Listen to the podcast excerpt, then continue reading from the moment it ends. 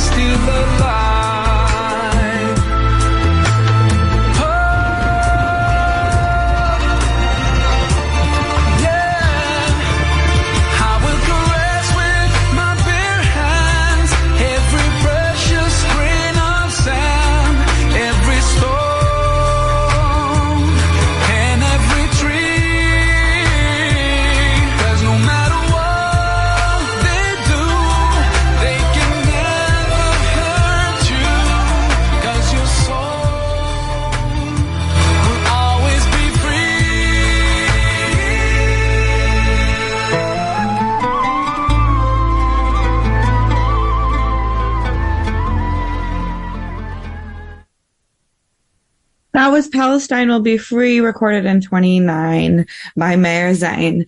Uh, you're listening to, well, 29. I- mean, I guess I made up that way of saying it. 2009. you are listening to the Indypendent News Hour on WBAI 99.5 FM and streaming on WBAI.org.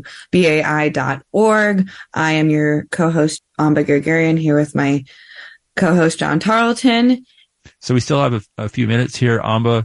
And of course, I think, uh, like so many others, I think both you and I have been, uh, really following the news, uh, from Israel, Palestine, uh, these past few days, uh, since, uh, Hamas, uh, launched that assault on southern, uh, Israel and then everything that's, uh, following this. Um, first of all, I mean, your thoughts. Your family is from the region. Uh, you're the, is it great, great granddaughter of, survivors of the Armenian uh, Holocaust who themselves migrated to Lebanon and Egypt. So, w- what's your initial reaction to what we're seeing here? Um, you know, fear, sadness, um, sort of inevitable despair and despondency, I think, looking at the potential options for where this can go, to be honest. You know, um, I think as I think I can't say for sure, but I think that as a genocide sur or as coming from family of genocide survivors, um, maybe it hits hits it hits extra deep. But maybe that's not true. I don't know. Um, but I think what I'd like to say, uh, uh, more than just sort of bemoaning it, is to talk a little bit about the history. And I know that on WBAI, most of our listeners, you know, probably know, but I think one of the biggest issues around this this this issue uh, around despair and despondency does have to do with the media and knowing that we'll have to be going into these headlines that are so one-sided and so myopic that you know really never acknowledge history. I've never heard mainstream media talk about the fact that that basically all of what now is known as Israel was was Palestine, you know, up until uh, a hundred and less years ago. Uh, so it makes it hard when I think a lot of people think that maybe Pal- there's Palestinians and Israelis, and these are two separate countries that are fighting each other. When that's not the case. Um, obviously, uh, Israel is a Zionist state, and sort of a Zionist ideology w- was um, you know, at the core of its founding, which is the, the, the, which is the aspiration for a Jewish national home through the reestablishment of Jewish sovereignty in Palestine to be facilitated by the Jewish diaspora. Um, there started to be Zionists in Palestine about 100 years ago. Um, and, and then when the state of Israel was formed in 1948, that marks independence for the Israeli, it marks the Nakba Day or the catastrophe for Palestinians, uh, during which, um, I don't have the number off the top of my head, but tens of 750,000 Palestinians were expelled while many others were killed. Um, the territory has been ceded and ceded since then. You can look up maps of Palestinian territory over time and over that occupation. Um, you know, as you know, uh, people it's know about it's about maybe at most fifteen percent of what it was a hundred years ago. At most. And, and I won't go into, you know, people know about Gaza and the other occupied territories that they're very crowded, that it takes a long time to leave, that they've already been under the siege of, um, uh, for the last 16 years of sort of intense blockades, intense lack of food supplies, water supplies, that, that children and journalists have been killed often and regularly, both by, um, by the IDF, the Israeli Defense Forces, and by some, um, more more sort of extremists lately and that villages, more and more villages have been seized more than ever have villages been seized, have Palestinians been killed in recent months under far right, uh, PM of Israel, Netanyahu, and a lot of people warned when he was elected that something like this was going to happen. And so right. I think there's a lot of theory about what happened, you know, and, and I'm not saying, you know, it's great that Hamas went out there and slaughtered these people by any means, but I think it's really important to look at where we're coming from.